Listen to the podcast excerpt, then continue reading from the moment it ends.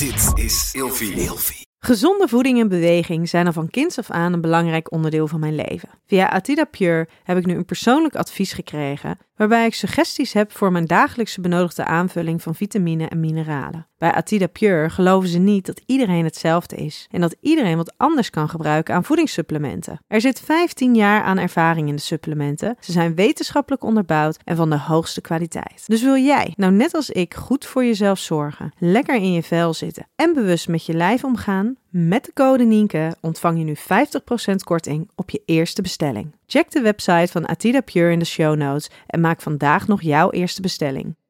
Ja, ik ben daarna, zeg maar, na mijn geslachtsoperatie ben ik 40 kilo aangekomen. Ben ik zwaar depressief geworden. Ik heb mijn relatie beëindigd in die periode. Ik heb, ik heb iedereen weggeduwd. Ik was heel depressief. Ik zat alleen maar op de bank te eten, te blowen allemaal video's eruit te pompen om maar geld te verdienen. En... Terwijl dit was wat je, waar je naar uit had gekeken. Ja, ik heb dit echt nog nooit verteld, zeg maar ik heb wel enigszins een beetje verteld dat het niet heel makkelijk allemaal was. Maar zo in depth heb ik niet, uh, niet verteld. Welkom bij een nieuwe wekelijkse aflevering van Seks, Relaties en Liefdes. Waarin Nienke Nijman elke week openhartig in gesprek gaat met vrienden, familie en bekenden. Nienke Nijman is de host van deze podcast. Zij is psycholoog, systeemtherapeut, relatietherapeut, seksuoloog, auteur en columnist. In deze aflevering praat Nienke met YouTuber Jessie Maya. Jessie, haar make-up video's op YouTube zijn al bijna 100 miljoen keer bekeken.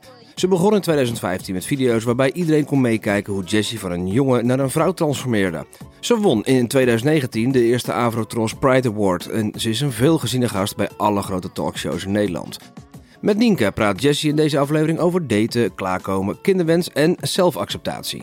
Hallo allemaal en welkom bij een nieuwe aflevering van Seks, Relaties en Liefdes. En te gast is bij mij eh, Jessie Maya. Welkom. Hallo, dankjewel. Ik ben even heel benieuwd. Jessie Maya. Mhm. Ehm, jij gaat vanaf jouw achttiende als, als Jessie door het leven. Mhm. Waar komt Maya vandaan? Want ik begreep dat je tweede naam Desiree is. Ja, mijn officiële zeg maar, naam is Jessie Desiree Bos.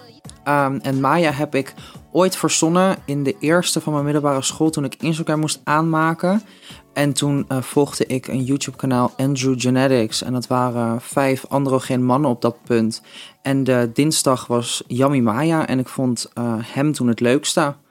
Dus toen dacht ik, oké, dan doe ik uh, Jessie Maya. Dan pikken we die gewoon erbij. Ja, ja, Dus ik heb het een beetje gestolen. Maar die wilde je niet als, als, als uh, naam in je paspoort erbij, maar gewoon als je een beetje je artiestennaam. Ja, want eigenlijk toen ik een YouTube-kanaal eh, ging aanmaken, dacht ik, ja, wat de hel moet ik nou als naam doen? En dat weet ik helemaal niet. En toen dacht ik, ja, weet je, ik doe gewoon die Instagram-namen. Dus het, eigenlijk is het een soort van uit niets. Gewoon super random. Maar heel veel mensen denken dat ik of Maya heet, of Jessie Maya mijn officiële naam is. Maar het is gewoon ja, grappig hè? Want inderdaad, ik zou ook denken Jessie Maya. Toen zag ik die Desiree ineens voorbij komen. Ik denk, hè? Ja. Waar komt die ineens vandaan? Ja, dat is mijn officiële naam. Ja. Maar ik vind wel een soort van star quality Jessie Maya. Vind ik heel goed. Hij staat heel mooi hoor. Het is heel mooi. Ja.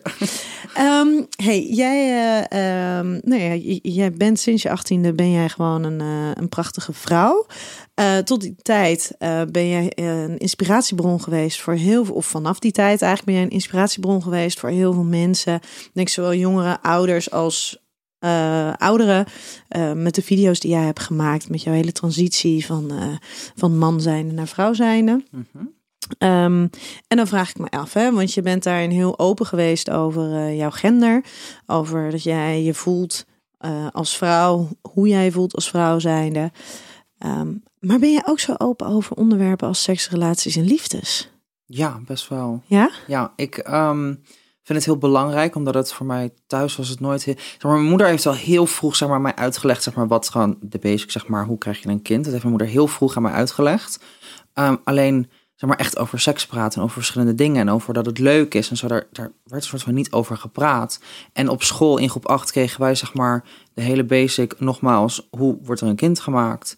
En ik vind het voornamelijk heel belangrijk dat mensen weten um, voornamelijk de jeugd van hoe seks in elkaar zit. En dat het leuk is omdat je op die manier de meest ongemakkelijke dingen kan voorkomen. Je kan voorkomen dat er dingen gebeuren die je niet leuk vond. Op het moment dat jij zelf weet wat je fijn vindt, kan je dat aangeven. En nu ligt dat 9 van de 10 keer bij de man. En ik vind dat ook heel belangrijk is als dat bij de vrouw ligt. Dus dat is voor mij zoiets van: ik heb een best wel groot publiek met ook best wel veel jonge kijkers. En op de manier hoe ik het interpreteer en zeg aan mijn volgers zo van dit, het, het is leuk en het is normaal en praat mm erover. En ja, als ik dan zeg maar dat kleine stukje kan invullen voor heel veel mensen. Dan krijg ik bijvoorbeeld, ik heb laatst van de week een video geüpload met allemaal deeldozen en speeltjes. En voor Valentijnsdag. En toen kreeg ik heel veel reacties van dit is de sex education die ik nodig heb, dus dank je. Dit krijg ik niet op school. Ja, want je vertelde net ook al, hè, als je het hebt over uh, de seksspeeltjes, dat je vroeger nog weet dat je de, de, de, de Pabo-gids thuis zag. Ja. En jouw vader die zei, zoek maar een poster uit. Ja, achterin stond een, echt een dikke pagina met allemaal posters van allemaal leeuwen en tijgers en weet ik veel wat. Maar ja, de eerste, weet ik veel, 200 pagina's zijn gewoon porno en seksspeeltjes en seks-dvd's en zo. En ik zat daar met negen jaar zo helemaal doorheen te bladeren. dacht, oh, interessant. Ja. Heb je dat altijd interessant gevonden? Ja, heel vroeg. Heel interessant, altijd. Ja. Hey, ik heb jou um, uh, heb van tevoren even gesproken. Mhm. En um, toen vroeg ik jou van, nou, wat zijn nou dingen waar, waar, waar we het niet over gaan hebben? En ik vond het eigenlijk wel heel mooi, want dat was voor mij dus ook een beetje mijn eigen blinde vlek. Is dat je zei van ja, maar ik wil niet dat het, ik wil juist niet dat het gaat alleen maar over mijn transgender zijn, over mijn geslachtsoperatie. Want daar is het al zoveel over gegaan. Uh, dat is inmiddels uh, drie jaar geleden. Mhm. En ik ben gewoon vrouw. Punt. En ik heb mezelf natuurlijk een beetje in die positie gezet. Want ik ben mijn YouTube-kanaal begonnen met de intentie om video's te maken over uh, de hele transitie, omdat het nog niet gedaan was in Nederland. En ik wist zelf er heel weinig af en ik kon er niks over internet op vinden. Dus toen dacht ik, nou, dan ga ik daar video's over maken, over letterlijk het hele proces. Dus uiteraard heb ik heel veel van mijn bekendheid te danken aan dit verhaal. En heb ik het zelf neergezet. En op een gegeven moment dat je alleen maar geassocieerd wordt daarmee. Dat je alleen maar in interviews gevraagd wordt daarmee. Dat je als er een artikel geschreven wordt over zes mensen dat is afgelopen twee jaar geleden is dat ongeveer gebeurd. En dat bij iedereen gewoon normaal de naam staat. En dat er bij mijn hoofd transgender Jessie Meijer. Dat ik echt iets heb van, maar wat, wat maakt mij nou anders? Maar in het hele interview hebben we het misschien twee seconden gehad over het feit dat ik transgender ben. Voor de rest ging het gewoon over allemaal andere dingen. Maar dan wordt er bij mijn hoofd transgender Jessie Meijer. En dan denk ik gewoon, why? dus op een gegeven moment krijg je daar een, een, een afkeer naar. En begin je je daaraan te irriteren. Maar aan de andere kant heb ik ook zoiets van, ja, ik moet ook, wel een beetje omarmen. Dit is natuurlijk een heel groot deel van mij. En op een gegeven moment word je er zo geïrriteerd van. Dan wordt het zo vaak alleen maar dat op je hoofd gestempeld. Van, jij bent transgender als mij en daar heb je je carrière aan te danken. En dit is waarom jij bekend bent. Dat ik denk van, ik ben zoveel meer. En 95% ondertussen van mijn content gaat daar niet eens meer over. Dus... Dan heb ik zoiets van, ik wil het prima over allemaal dingen hebben als er alleen maar niet gehighlight wordt van, ik ben transgender en dit is het enige onderwerp waar we het over gaan hebben. Dus ja, maar, daarom... Ja, nee, maar ik, ik was heel erg blij dat je, het, uh, dat je het aangaf. Maar ik denk dat het inderdaad wel een heel belangrijk ding is, want jij bent zoveel meer dan dat. En je bent niet, jij, jij bent Jessie, mm -hmm. hè, zei Jessie Maya, maar um, je, je bent niet de transgender. Ja. ja. Maar dan gaan we straks, komen we daar nog even kort uh, op terug, want het kon natuurlijk niet helemaal laten. Maar we gaan het zeker niet alleen maar daarover hebben. Ik heb jou gevraagd om uh, vijf woorden te verzinnen die gaan over seks, relaties en liefdes voor jou. Welke ja. waren dat?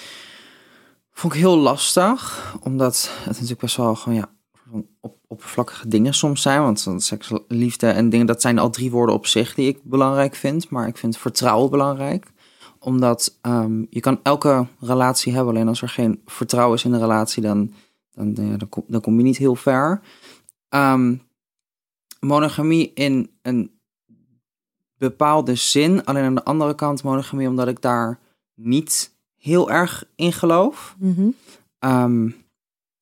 en de andere drie vond ik heel lastig. Um, ja, gewoon misschien basic woorden als gewoon dat het, dat het, leuk moet zijn, dat het fijn moet zijn, dat je er inderdaad weer vertrouwen kan hebben. Niet los van vertrouwen in de relatie, maar ook vertrouwen in bed met iemand waar je misschien één avondje iets leuks mee hebt. En ehm, ja, dat was een beetje hoe ver ik kwam. Ja. Is, is seks altijd leuk voor jou? Um,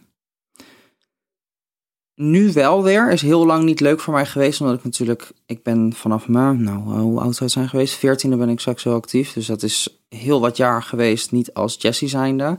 En dan was het, seks was wel gewoon op zich leuk. Want klaarkomen voelt gewoon fijn. Alleen er miste altijd iets en ik frustreerde me er heel erg om dat ik niet snapte toen nog wat er precies niet klopte. Ja, want, jij, jij dacht eerst dat je homoseksueel was. Ja, ik was er al heel vroeg achter van nou, ik vind jongens interessant, ook op een seksuele manier. En dan was zeg maar seks met een jongen was heel interessant, alleen er, er klopte gewoon iets niet. En ik dacht, ik, ik raakte er heel gefrustreerd van. En ik snapte het nooit, omdat ik dacht van, maar ik, ik word totaal niet opgewonden van vrouwen, maar wel van jongens. Maar als ik seks, dan klopt het niet en het is niet fijn, waardoor het heel ongemakkelijk voor jezelf wordt of zo. Omdat je er geen, gewoon geen idee hebt wat er aan de hand is.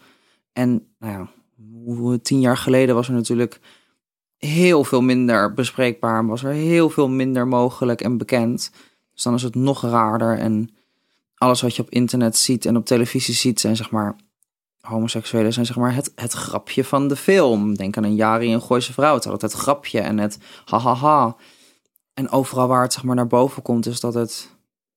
Het komt altijd grappig en het is altijd zeg maar het, het, het andere dan normaal. En het extravagante. Ja, precies. Ja. Dus dat wordt het ook een soort van lastig gemaakt. Ja. ja, maar daarin was dus seks was wel iets wat er was voor jou. Ja. Maar niet iets wat per se altijd maar leuk was. Want er was iets, iets wat, niet, niet, wat niet klopte Ja, of zo. Het, het klopte gewoon niet, maar Nee. ik kon dat op dat punt nog niet een plekje geven. Pas toen ik, zeg maar, er echt achter kwam en pas het een plekje gegeven van, oh, ik ben denk ik eh, een vrouw. Het lag niet aan de ander, het lag Ja, aan ja, mij, in mij. Ja, precies. Ja. Toen gingen, zeg maar, puzzelstukjes voor mij op zijn plek vallen. Ja. Is, is seks toen veranderd voor jou? Eh, ja, zeker. Ja, dat is, het, is gewoon, het is gewoon leuk geworden. Het is, het is fijn en, en comfortabel. En hoe gek het ook klinkt. ehm, voor, nou, zo gek klinkt het trouwens helemaal niet. Maar dat ik me nu heel makkelijk bloot kan geven. Zeg maar, ik vind het nu niet raar. En vroeger was ik altijd heel erg... Als dan mijn zus of, of wie dan ook in de badkamer kwam, was het altijd van... "Ih." En nu denk ik, dan loop ik gewoon als beste vrienden thuis. Loop ik gewoon naakt de woonkamer. Dan boeit me niet. Nu ben je een stuk trotser en, en zelfverzekerder daarin. Terwijl ik nu veel meer te laten zien heb dan toen. Met maar niks. Ja. Hey, we, gaan, eh, we gaan daar straks nog eventjes op terugkomen. ik ga vijf stellingen aan jou voorleggen. Maar voordat ik eh, die aan je voorleg, wil ik graag aan de luisteraar vragen om de podcast Seks, Relaties en Liefdes vooral te volgen, je te abonneren of een mooie review achter te laten. Ben je er klaar voor? Mhm. Oké, de eerste is een beetje provocerend, dus daar ben ik me bewust van. Ja? Oké. Ik zal de rest van mijn leven transgender zijn. Ja. Ja? Wel? Ja, het is. Het, het, het is ja, ik vind het, het, het woord transgender vind ik lastig, want het is, ik ben niet transgender. Transgender is een woord die uitlegt wat er is gebeurd in mijn leven, omdat mensen woorden nodig hebben om dingen te snappen. Maar, ik, ik geloof ook niet in uit de kast moeten komen en je bent gay of je bent bi of je bent straight. Zeg maar, ik denk dat er zoveel lijnen zijn die, zeg maar, maar alleen mensen hebben een woordje nodig om iets te kunnen begrijpen en iets te kunnen snappen. Zeg maar, mensen tegenwoordig en weet ik veel hoe lang al in de geschiedenis nemen geen genoegen met, weet ik niet. Of het ik- is kom- gewoon zo. Ja, kom ik nog wel achter. Nee, ze moeten het per se weten. Dus er is dan een woordje, je bent transgender en dat legt uit wat mijn verleden is. Dus dat legt uit dat ik geboren ben in het verkeerde lichaam, dat vervolgens heb aangepast naar mijn eh, liking. Dus ja, ik blijf altijd transgender, want het blijft altijd het woordje zijn wat uitlegt, wat een deel van mijn verleden uitlegt. Maar de andere kant, ik ben niet transgender, ik ben een vrouw. Ja, maar denk je dat het dan altijd nodig zal zijn om jouw verhaal uit te blijven leggen? Ehm, in bepaalde situaties wel. Ik denk dat ik het altijd wil blijven uitleggen om andere mensen te helpen, Mhm. zolang dat nodig is.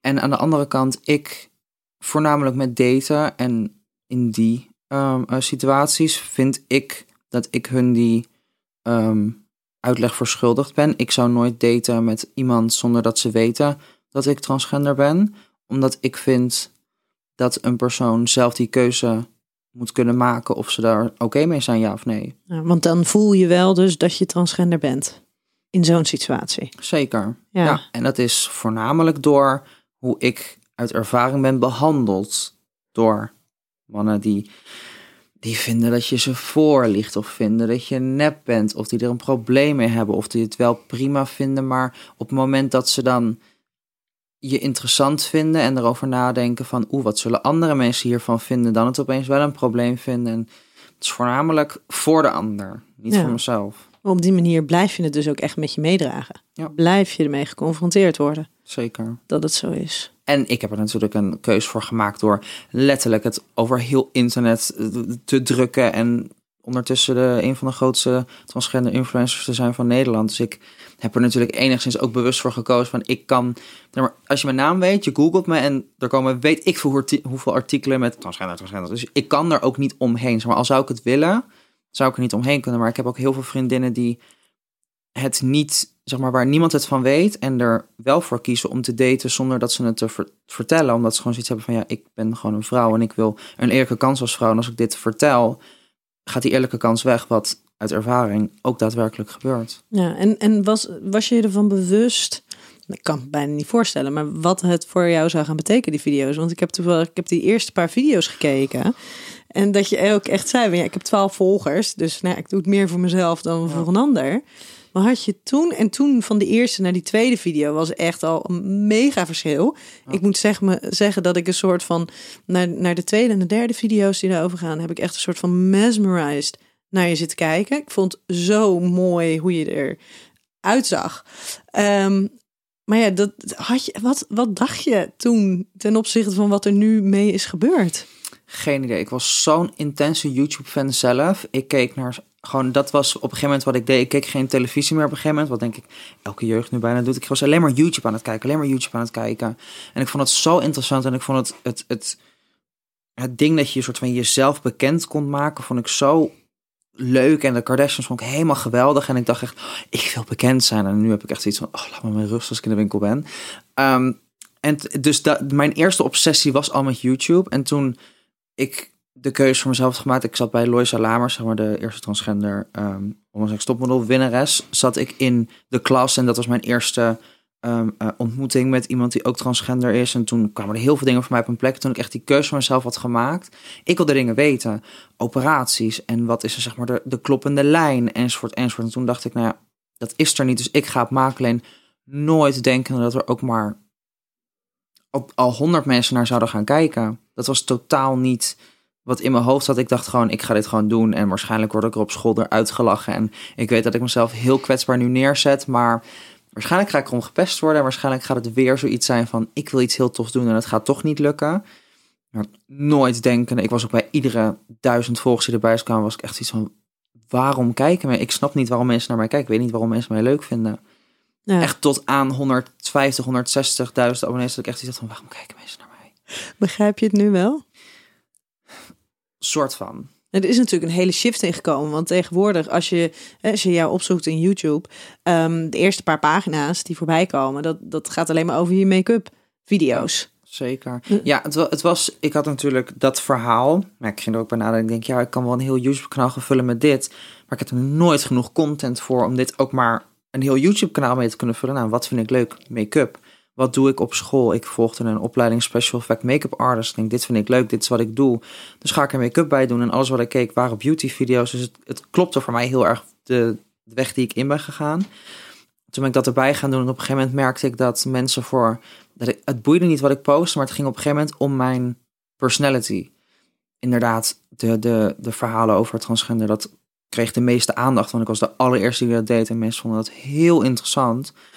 Dus daar kreeg ik uiteindelijk wel de meeste views mee. Maar ik merkte op een gegeven moment dat mensen mijn persoonlijkheid heel leuk vonden. En hoe erg soort van I don't give a fuck attitude. En ik ben de outcast en ik ben heel anders. En want dat heb ik me altijd gevoeld. In mijn hele familie heb ik altijd met zwarte schaap gevoeld. En ik vond tatoeages leuk en ik vond piercings leuk. En ik luisterde Vond je tatoeages leuk? Ja. Weet je, ik dacht ik wil één zo'n klein bloemetje op mijn, op mijn schouder. Maar ja, liep een beetje uit de hand. Ja, ja. een beetje uit de hand gelopen. Ja, ja. Dus, dus ja, ik, ik had niet gedacht dat dit het zeg maar zou gaan worden. Totaal niet. Nee. Hey, we gaan uh, naar de tweede stelling. Of we hebben echt nog steeds bij de eerste stelling. Ja, dat maakt niet uit. Ik praat heel veel. Nee, nee, ik hoor het graag. Ik hoor het graag. De ware liefde bestaat. Uh, ja, denk het wel. Ik denk dat er echt wel een persoon is die 100% levelt met jou. Op liefde, op, op, op op elk gebied. Ik denk wel dat de ware er is, alleen dat je wel jezelf heel erg voor moet openstellen. Ben jij die jou al tegengekomen? Zeker niet. Nee. Oh, date is zo, is zo naar. Ik vind date zo kut. Ik vind date zo lastig. Nou, dan gaan we gewoon nu even vast even naar de vijfde stelling. Daten is een grote uitdaging als je zo bekend bent. Zeker. 100%. Ja? En dan maakt het er nog lastiger dat je transgender bent. En dan maakt het er nog lastiger dat je veel geld verdient. En dan maakt het nog lastiger dat je niet op je mond gevallen bent. Dat maakt het nog lastiger dat je er niet uitziet als de average, zeg maar, doorsnee persoon. Gewoon mijn hele totaalpakketje maakt het een soort van onmogelijk om te daten. Bestaat, bestaat er dan wel een ware liefde die bij jou past, denk je? Want jij, jij hebt jezelf natuurlijk wel echt gecreëerd, hè? Mm Wat het nog lastiger maakt, omdat ik zelf zoiets in mijn hoofd heb van ik ben dit en ja. Maar, maar de, hoe gaat daar iemand dan mee matchen? Ik zou het werkelijk niet weten. Ik zit zelf ook op de bank. Heb mijn beste vrienden worden er volgens mij ondertussen echt gek van. Dat ik echt zo zit van, het heeft geen zin en ik ga niemand vinden en het gaat helemaal niet werken. Dat we ook altijd zoiets hebben van, er gaat er eentje voor jou zijn. Dat ik dan zo denk van, ja, het zal wel. Ja, maar moet dat ook iemand zijn die, die er heel uitgesproken uitziet? Tota die... Nee, totaal niet. Ik val echt op, op, op doorsnee, bijna boerse Nederlandse gasten. Ja? ja. Lekker Holland? Ja. Lang, basic. Ja, ik, ik weet niet. Zeg maar, iemand hoeft voor mij helemaal niet onder tatoeage zitten of wel extravagant te zijn of langer dan mij in de spiegel te staan. Zeg maar, I don't care.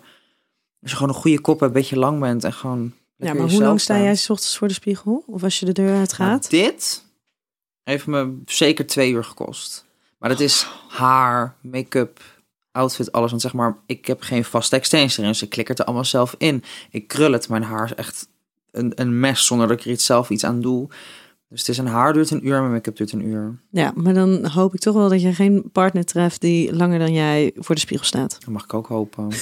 Zeker, maar gewoon, hij moet gewoon lekker even, een beetje jelletjes haar, dan is het goed. Ja, een beetje nonchalant. Ik, ik, doe je dagcreme wel. Ik zorg er wel voor dat je geen puistjes en rimpels en zo krijgt. Daar zorg ik allemaal wel voor. Dat hoef jij maar niet te doen. Ja. Hey, en um, we hebben elkaar natuurlijk tijdens de sekstest gezien. En daar zei je dat je continu van dating apps af wordt gegooid. Ja, de enige waar ik nu op zit is um, Tinder, omdat ik een insight iemand heb die mij een soort van achter de schermen heeft verified dat ik echt ben. Omdat constant word ik gedelete. Ik ben van zoveel dating sites afgegooid. En gewoon geblokkeerd, omdat dan mensen of niet geloven dat ik echt ben, of me zien als een catfish omdat ik transgender ben. Dus dan zoiets hebben van, jij bent geen echte vrouw. Jij... Um, dus ik word er constant afgegooid. Ja, en uh, behalve dat je dan bijvoorbeeld gerapporteerd werd en, en de af wordt gegooid, kan ik me ook wel voorstellen dat mensen het niet zozeer geloven dat jij het dan bent. Mm -hmm. Ja, het is constant als ze dan, zeg maar, in gesprek met iemand, dan is het, like zijn foto op Instagram dan. Of, of, of ik stuur wel een DM op Instagram, zeg maar, laat zien dat je echt bent. Of voeg me eens toe op Snapchat, stuur eens een foto dan. Ze geloven het niet. En denk ik, ja, ik gebruik al foto's op, op, op Tinder en zo, dat ik, dat ik er natuurlijk uber geweldig gefeestjoend en alles uitzie. Dus ik, ik snap wel dat het zeg maar niet hele realistische foto's zijn, maar dan denk ik, ja, maar dat wel ook eruit zie. zeg maar, ik, ik, bewerk, ik bewerk wel een beetje, maar ik hou het wel, vind ik zelf, redelijk realistisch met hoe ik er daadwerkelijk uitzie. Ja, het is misschien niet hoe je s ochtends wakker wordt, maar voor de rest is het, wel, hoe je er nu ook bij zit. Ja, ja. maar ja, ik denk dat mensen het gewoon niet heel realistisch vinden of zo. En heeft dat er dan mee te maken dat je bekend bent met de manier waarop jij met je uiterlijk bezig bent, of dat je transgender bent?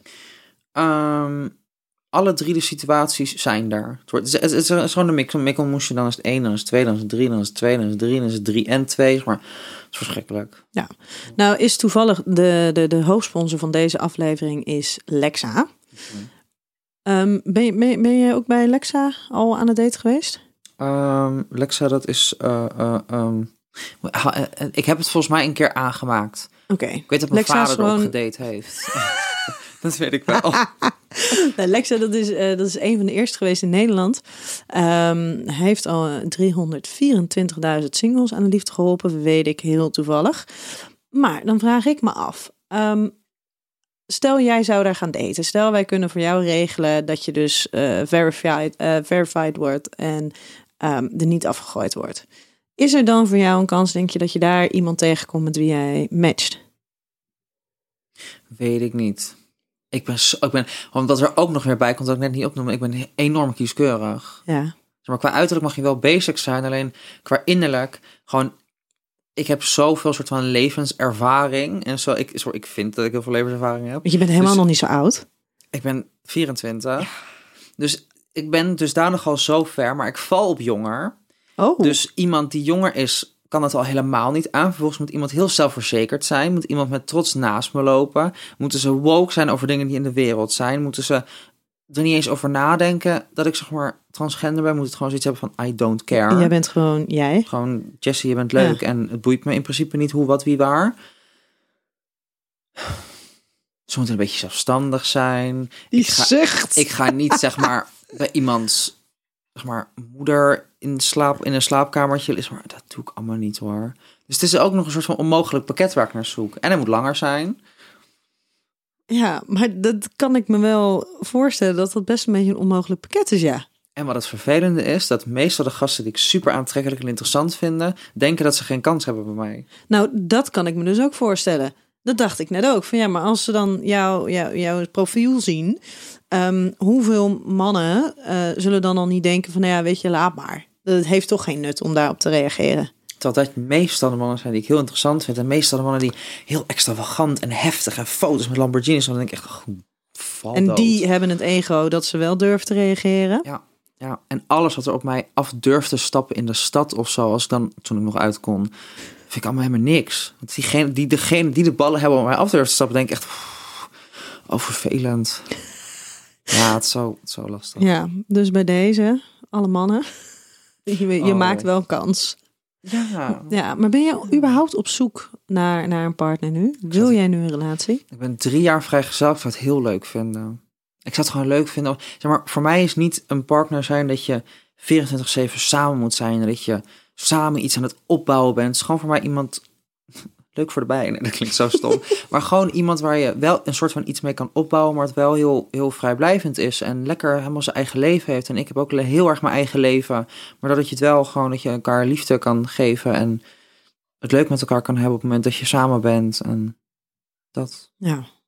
Want als ik dan, ik heb, ik heb natuurlijk wel dates. En als ik dan dates heb, is meestal na vijf dates dat ze helemaal zeggen: Oh, ik vind je zo leuk. En zullen we dit over drie maanden doen? En ik echt zoiets van: Ik wil helemaal nog niet weten dat jij er over drie maanden nog bent. Ga weg. Maar vijf dates, dan hou je het best vol met ze. Er is eentje geweest. Heb oh. vijf dates mee gehad. Ja.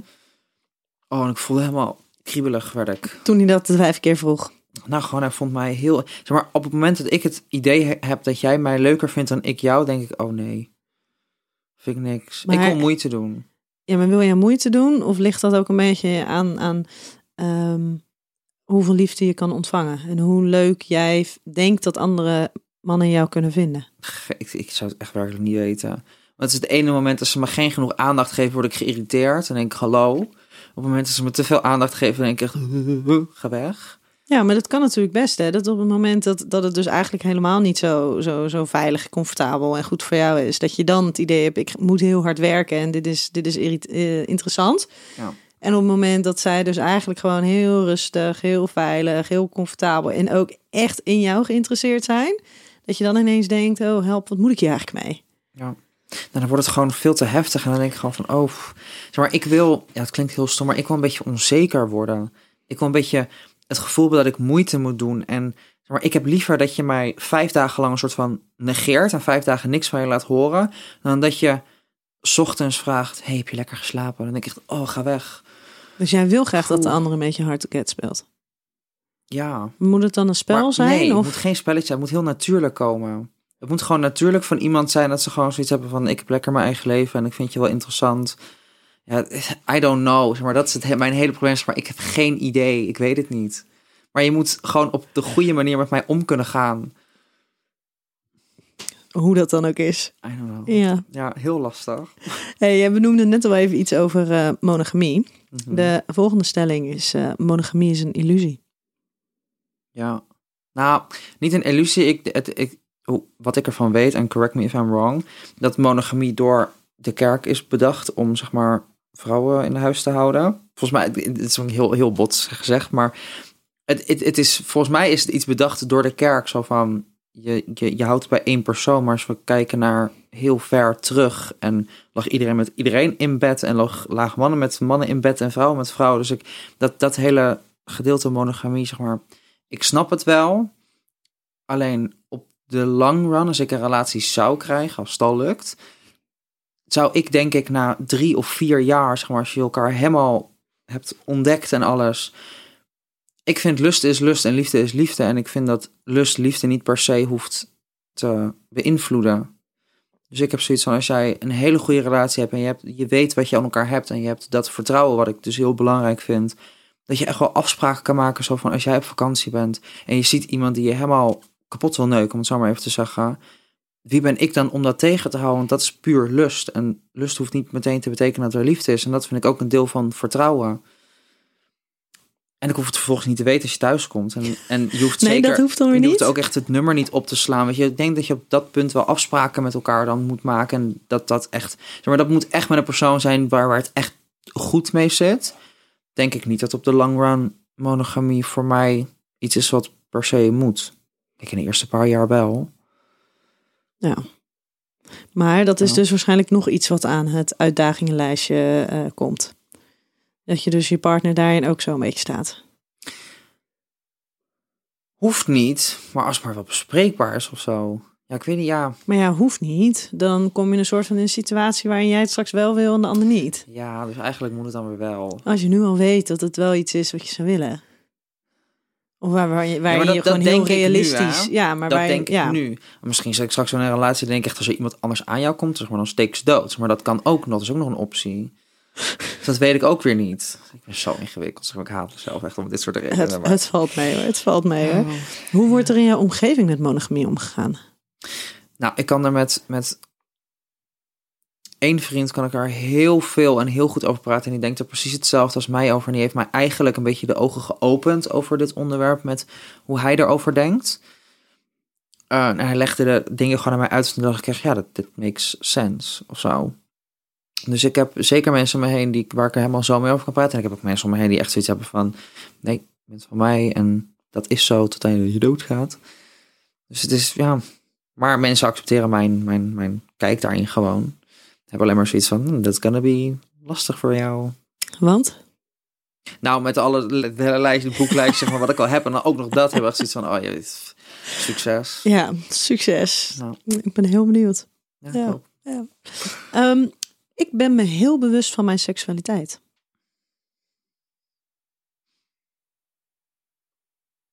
denk het. Ik denk dat er heel veel is, nog niet. Mhm. Ik heb zoiets van, ik, ik zeg altijd, ik val op mannen. Maar ik sluit vrouwen niet uit. Want misschien denk ik over vijf jaar wel, ik wil met een vrouw naar bed. Dat weet ik niet. Dus daarom heb ik dat hele, dat hele hokjes, dus ik hou daar niet zo van. Dus ik denk dat er, voor nu heb ik wel zoiets van, oké, dit vind ik leuk en dit vind ik interessant. Maar geen idee wat ik over vijf jaar denk interessant en leuk te vinden. Dus, ik weet niet, ik hou het heel erg open. En hoe is jouw seksualiteit in de afgelopen drie jaar veranderd?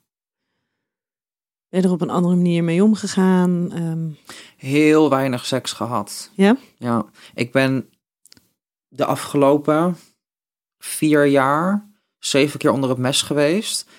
Dus ik ben constant herstellende geweest. En dan weer een nieuwe operatie. En dan herstellende geweest. En dit en dat en daten. En op een gegeven moment, heb ik, drie jaar geleden heb ik mijn relatie beëindigd. Dus ik ben drie jaar single. Toen heb ik het heel lang weggedrukt voor mezelf. Alleen maar hele oppervlakkige, zeg maar, one-night stands gehad. Dat ik even in de wc op mijn knieën ben gegaan. Zeg maar heel erg dat. Heel, heel dus meer geven gewoon. dan ontvangen? Zeker. Ook omdat ik ehm me er zelf er gewoon een beetje ongemakkelijk bij voelde. En het allemaal nog niet helemaal wist. En het dan altijd lastig was. En ik wilde er niet per se met iemand naar bed zonder te zeggen. En eh, heel, heel lastig. Dus ik heb heel weinig seks gehad. Wat het dan was, was gewoon heel oppervlakkig en heel eenzijdig. Maar dat vond ik ook gewoon leuk. Zo, ik vind pijpen vind ik een van de leukste dingen die er is. Dus ik vond het allemaal niet erg om te doen.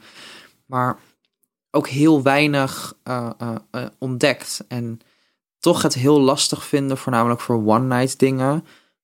Om dan maar een soort van helemaal open te geven. Terwijl er zoveel pijn, zoveel struggle, zoveel emotie in de creatie van al dit is geweest. Vind ik het ook lastig om maar zomaar even mijn benen open te gooien voor de eerste de beste als ik dronken ben. Ja. Om het zo maar even te zeggen. Ja. Dus heel, heel weinig eh, ehm, verandering eigenlijk de afgelopen drie jaar. Ja. Los van alle duizenden toys die ik heb uitgeprobeerd bij mezelf. ja, dat wel. Ja, kijk, het is maar als je een Heel jaar lang partner, seks? als je een jaar lang partner met Easy Toys bent, dan eh, komt er aardig wat je kant op. Ja.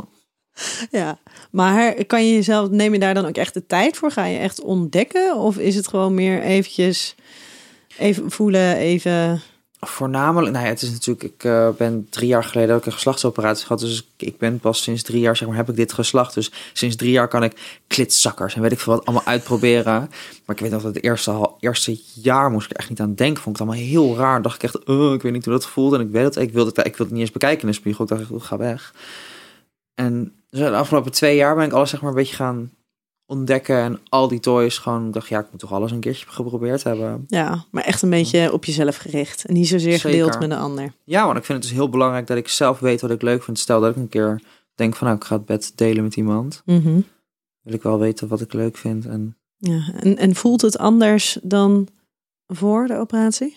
Ehm, en dan niet eens zozeer alleen het fysieke, maar ook gewoon de beleving ervan. Omdat je zei dat je toen je 14, 15 was, voelde, voelde het alsof er iets niet klopte.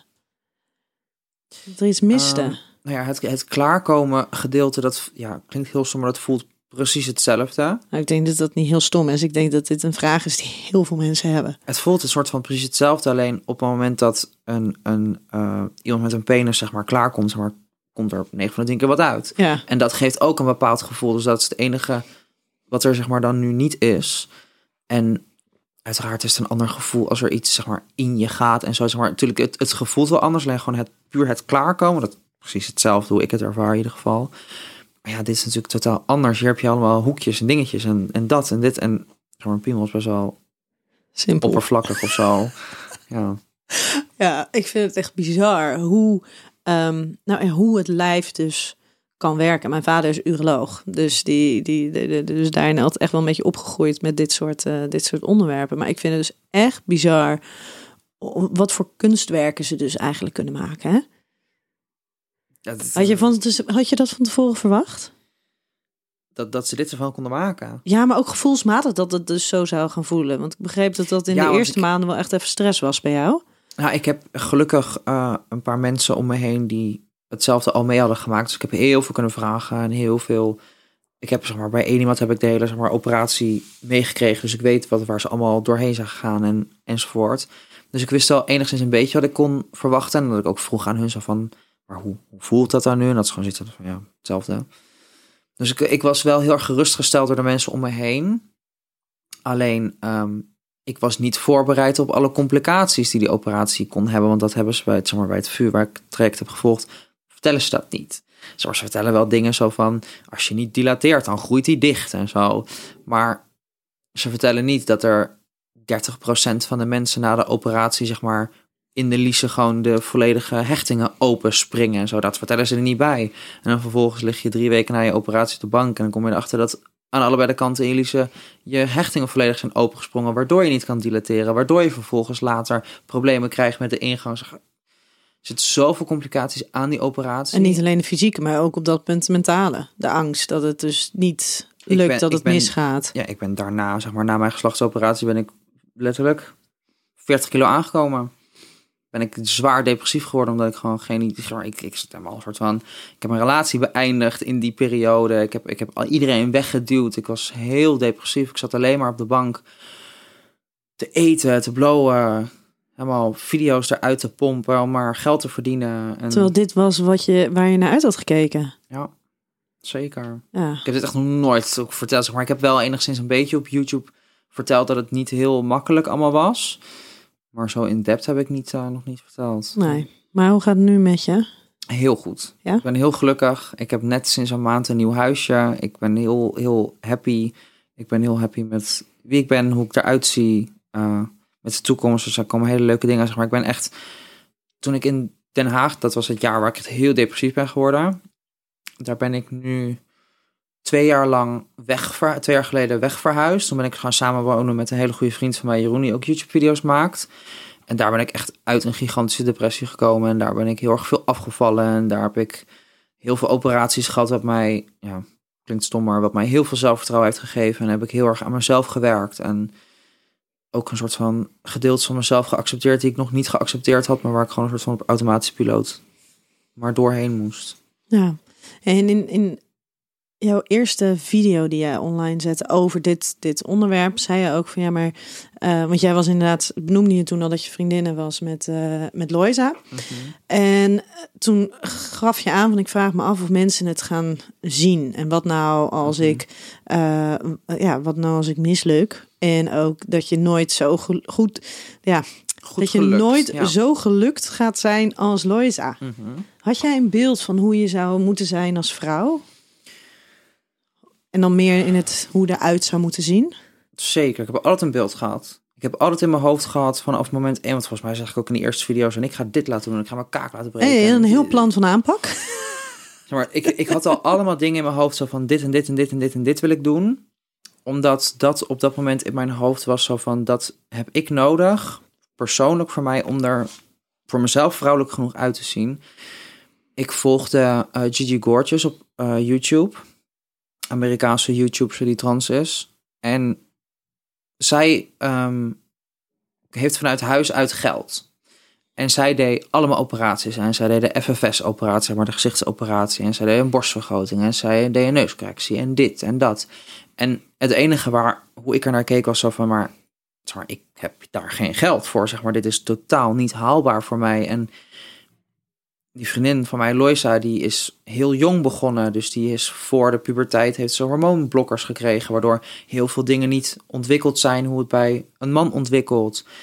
Dus die hoefde dat nooit weg te werken. En ik maakte me alleen maar zorgen dat ik echt dacht van... oh god, want het enige beeld wat ik toen zeg maar had... en wat je heel veel zag was... ja, en hoe ik het dan zelf toen zag... een bouwvakker en een bloemetjesjurk. En als je het dan zag bij mensen... waren het mensen die veel later begonnen waren. En ik was natuurlijk al later... ik was er door de puberteit heen gegaan... ik maakte me heel erg zorgen... en ik werd daar heel onzeker over. En het enige wat ik dacht is... ik moet alles verbouwen en ik moet er alles aan doen om dat mogelijk te maken. Dus ja, nu ben ik hier al bijna zeven operaties verder. Ja. En ik kan je vertellen, het doet niks aan je zelfverzekerd. zeg Maar het doet dusdanig wel iets aan je zelfverzekerd, omdat ik nu in de spiegel kan kijken zo van oké, dit stukje onzekerheid is nu weg. Maar op het moment dat dat stukje onzekerheid weg is, komt er plek voor een andere onzekerheid en die pak je er dan weer bij. Dus het is, zeg maar, de, de, de onzekerheid die je hebt blijft, het verschuift gewoon naar andere dingen toe. Ja, maar betekent dat dan ook dat jij een leven lang operaties zou ondergaan? Zeker niet. Nee. Ik heb nog één operatie op de planning staan. Ja, heel dom, maar ik heb nog één operatie op de planning staan die ik al heel lang op de planning heb staan. Zeg maar, die ga ik nog doen en dan is het voor mij klaar. Dan ben ik heel benieuwd uh, welke dat is, als het heel dom is. Ik heb uh, een Brazilian buttlift gedaan. Ze hebben al mijn vet uit mijn lichaam geliposuctied. Dat hebben ze gefilterd en het bruikbare vet hebben ze in mijn billen gedaan, zodat ik een uh, heup kreeg en iets meer bil kreeg. Om een vrouwelijke figuur te krijgen. En ze hebben tegen mij op moment 1 gezegd, omdat ik, ik was bijna 100 kilo, toen ben ik heel veel afgevallen, dus ik heb heel veel losse huid. Toen zeiden ze, je, je hebt losse huid, dus we kunnen er vet in zetten, alleen dat gaat niet goed blijven zitten, dat gaat een beetje zakken. Dus ja, ik liet foto's van Khloe Kardashian zien, van ik wil dit. Toen zeiden ze van ja, superleuk, maar dat gaat in één keer niet lukken. Dus je moet sowieso twee keer en waarschijnlijk de tweede keer een tummy tuck, omdat je zoveel overtollig uh, vel hebt, waardoor je niet heel erg een waste kan maken, want je blijft gewoon overtollig vel hebben. Dus ik dacht toen aan de eerste van, nou, pff, nou, eentje zal voor mij wel genoeg zijn. En ik heb zoiets van, ja, okay, voor het resultaat dat ik wil behalen, los van het hele transgender verhaal, dit is gewoon puur omdat ik het mooi vind en mm -hmm. ik gewoon een gigantische reet wil, um, moet ik die tweede doen en dat is voor mij de laatste. De laatste voorlopig. Ja. ja. ja. ja. Hey, um, nou, dat is, zit, zitten er voor jou onzekerheden wat betrekking tot je uiterlijk? Zeker. Ja? ja? Ja. Ik ben heel veel afgevallen, dus ik heb zeg maar de binnenkant van mijn benen ook van die flapjes. Op een bepaalde manier loop je die flapjes. Zeg maar, ik, zit vol met onzekerheid over allemaal domme dingen. Ik ben onzeker over mijn huid, omdat ik af en toe nog acne heb. Ik ben onzeker over mijn haar, omdat ik het blonderen mijn haar eraf valt als ik geen extension heb. Ik ben onzeker over mijn wenkbrauw, omdat ik mijn wenkbrauw getatoeëerd heb. Zo vervolgens heb weggeleerd, dus als ik nu geen make-up heb, heb ik zeg maar half geen wenkbrauwen. Zeg maar, zoveel kleine dingetjes. Alleen het heeft geen zin om er een soort van onzeker over te zijn en whatever. Alleen, ja, voornamelijk in een soort van lockdown waar je dan een jaar in zit en ik bijna geen make-up doe en je eigenlijk vervolgens constant jezelf in de spiegel ziet als een soort van schrek, dan denk je echt, mijn god, wordt alleen maar heftiger soort van jezelf. En dat is het hele ding met zelfacceptatie, dat je jezelf moet accepteren en moet accepteren dat je goed genoeg bent. Alleen dat vind ik, een van de lastigste dingen die er is. Ja, maar je bent natuurlijk opgegroeid met een met het idee, ik, hè, ik moet mezelf accepteren en ik ben goed genoeg. Alleen vervolgens bleek er dus een heel stuk van jou te zijn waar je helemaal niet bewust van was. Nou, ik, ik, dat, dat is het ding, maar ik ben niet opgevoed met ik moet genoeg nemen met wie ik ben en ik ben goed genoeg. Ik ben voor mij zelf heel erg opgegroeid met dat ik nooit goed genoeg was. Ik was vanuit huis, zeg maar, ehm, vaak niet goed genoeg en ik presteerde niet goed genoeg. En de keuzes die ik wilde maken waren niet goed genoeg, want het week zo ver af van de rest van mijn familie. Zeg maar ik was mhm. echt, wat ik al zei, zeg maar, het zwarte schaap. Dus dat gaf mij altijd het gevoel dat ik nooit goed genoeg was, want ik was niet dat. Ik deed een lager niveau op school dan mijn zus, dus dat gaf mij al druk. Ik ehm, werd altijd gepest. Ik, ik was anders. Ik was de enige op mijn volledige middelbare school. Moet je nagaan, een volledige middelbare school. Ik was de enige die uit de kast was. Dus dat maakte me anders. Ik had blauw haar. Ik werd altijd gepest vanaf groep 5 ben ik gepest. Dus ik heb mijn hele jeugd het, het gevoel gehad dat ik niet goed genoeg was. En dan komt dat erbij en dan wordt het nog... Ja, het, het, ja, maar dan wordt het ook heftiger met de kritiek die je van anderen krijgt. Ook nog, want op het moment dat je dan geen make-up op hebt en je ziet er iets minder glamorous uit zoals je er nu uitzet, krijg je daar volledig veel comments over van, Jezus. En nu heb je een heel nieuw platform, TikTok erbij, wat echt het meest toxic platform op heel internet is. Want op momenten dat ik viral ga op TikTok, dus dan heb ik het over een miljoen views op een TikTok, 95% van de comments zijn negatief en zijn over. Want de enige TikToks waar ik mee viral ga, is dat ik zonder make-up begin en dan op een soort van liedje een transformatie doe en dan eindig in dit. Alle comments gaan over hoe ik eruit zie zonder make-up en dat het zo heftig is en dat ik een trainee ben en dat ik een manwijf ben en dat ik lieg tegen mannen en alles gaat daarover. Kijk, I don't care, maar ik krijg een miljoen views, ik vind het allemaal super leuk. maar dat is het enige platform waar ik zo heftig veel haat krijgen. En het is gewoon puur omdat je viral gaat en er zoveel jonge kids op zitten die nul filter hebben en geen plaatje hebben en geen naam hebben, maar gewoon spam, spam, spam. Zo heftig. Maar, vind je dat echt oké, soort van, dat je echt zegt, I don't care? Want het lijkt me toch wel heel heftig. Het gebeurt zoveel dat je op een gegeven moment iets hebt van, ja, weet je, ik heb alles al duizend keer gehoord. Maar soms is het gewoon irritant dat je echt zo denkt van, je, wat moet ik dan doen dat dat niet gebeurt? Maar dan vervolgens als er niks, maar ook niks comments komen over je uiterlijk of over het feit dat je transgender bent, is het er wel weer om het feit dat er een plukje haar niet goed zit, dat er een extension doorheen komt, dat je een, uit een plastic rietje van de Starbucks drinkt, dat je een woord verkeerd uitspreekt, dat je je, je audio in de video niet goed is, dat je net iets te overbelicht bent in een video, dan is het dat je sneakers aan hebt van 400 euro en dat je je schoen buigt, dus dat er een crease in is. Zeg maar, het, het, mensen zeiken om de meest bizarre dingen. Het gaat zo ver buiten. Mensen die, maar, tegenwoordig heb je cancel culture op internet. Dus je wordt een soort van alles wat je zegt, alles wat je doet, wordt onder een microscoop gelegd. En als het maar iets afwijkt van wat hun denken dat oké is, en dan vervolgens leest iedereen gaat de comments. Mensen kijken ondertussen niet eens meer de video's, maar gaan meteen in de comments lezen als het ook maar enigszins een heftig onderwerp is. En als ze het ergens mee eens zijn, duimpje. Oh, dat vind ik ook, ja. Oh, dat vind ik ook, ja. Dus dan vervolgens krijg je reacties met... Jezus, had je niet iets betere audio of had je het niet iets beter kunnen editen? Duizend mensen vinden dat ook. En dan vervolgens heb je een, zo'n reactie met duizend likes, waardoor iedereen denkt van, oh ja. En dan gaan ze erover nadenken en dan vinden ze dat toch ook. Zo, het is zo bizar. Het is zo heftig. Wauw. Maar kan je je voorstellen dat je gewoon op een ochtend denkt, laat maar, ik, ik stop ermee? Bijvoorbeeld met een Instagram of een TikTok. Ik vind het zo leuk. Echt? Ik vind het zo leuk. Ik, ik krijg zoveel bizarre momenten van, van ouders die naar me toe komen en emotioneel worden. Want ik heb geholpen met dat hun dochter weer tegen hun praat. En ik heb geholpen dat ze zich durfde te aanmelden bij het VU. Ik heb ze daar door geholpen door te durven uit de kast te durven komen. Ik heb ze gewoon met een basic make-up video geholpen. Met weet ik veel wat, zeg maar. Er zijn ook zoveel leuke momenten. Echt gewoon mensen die je gewoon echt super tof vinden en je super leuk vinden. En het tof vinden wat je doet, zeg maar, dat neemt zo erg de overhand. Dus ik, ik, zou, ik zou daar niet mee stoppen door een paar rotte appels. Alleen het jammer is gewoon dat dat er altijd uitspringt. Ja, en het zijn er best veel, hè? Kun, En als je zelf al in je hebt om het, zeg maar, het idee van ja, maar ik ben niet goed genoeg, Mm. kan me voorstellen dat het onwijs confronterend is. Dat dat dus telkens dan in dat soort dingen. En het, gewoon het, het stomme daaraan is, je kan duizend reacties krijgen met... Je bent zo leuk en je doet het zo goed en je ziet er zo goed uit en wat een leuke video en ik heb zo hard gelachen.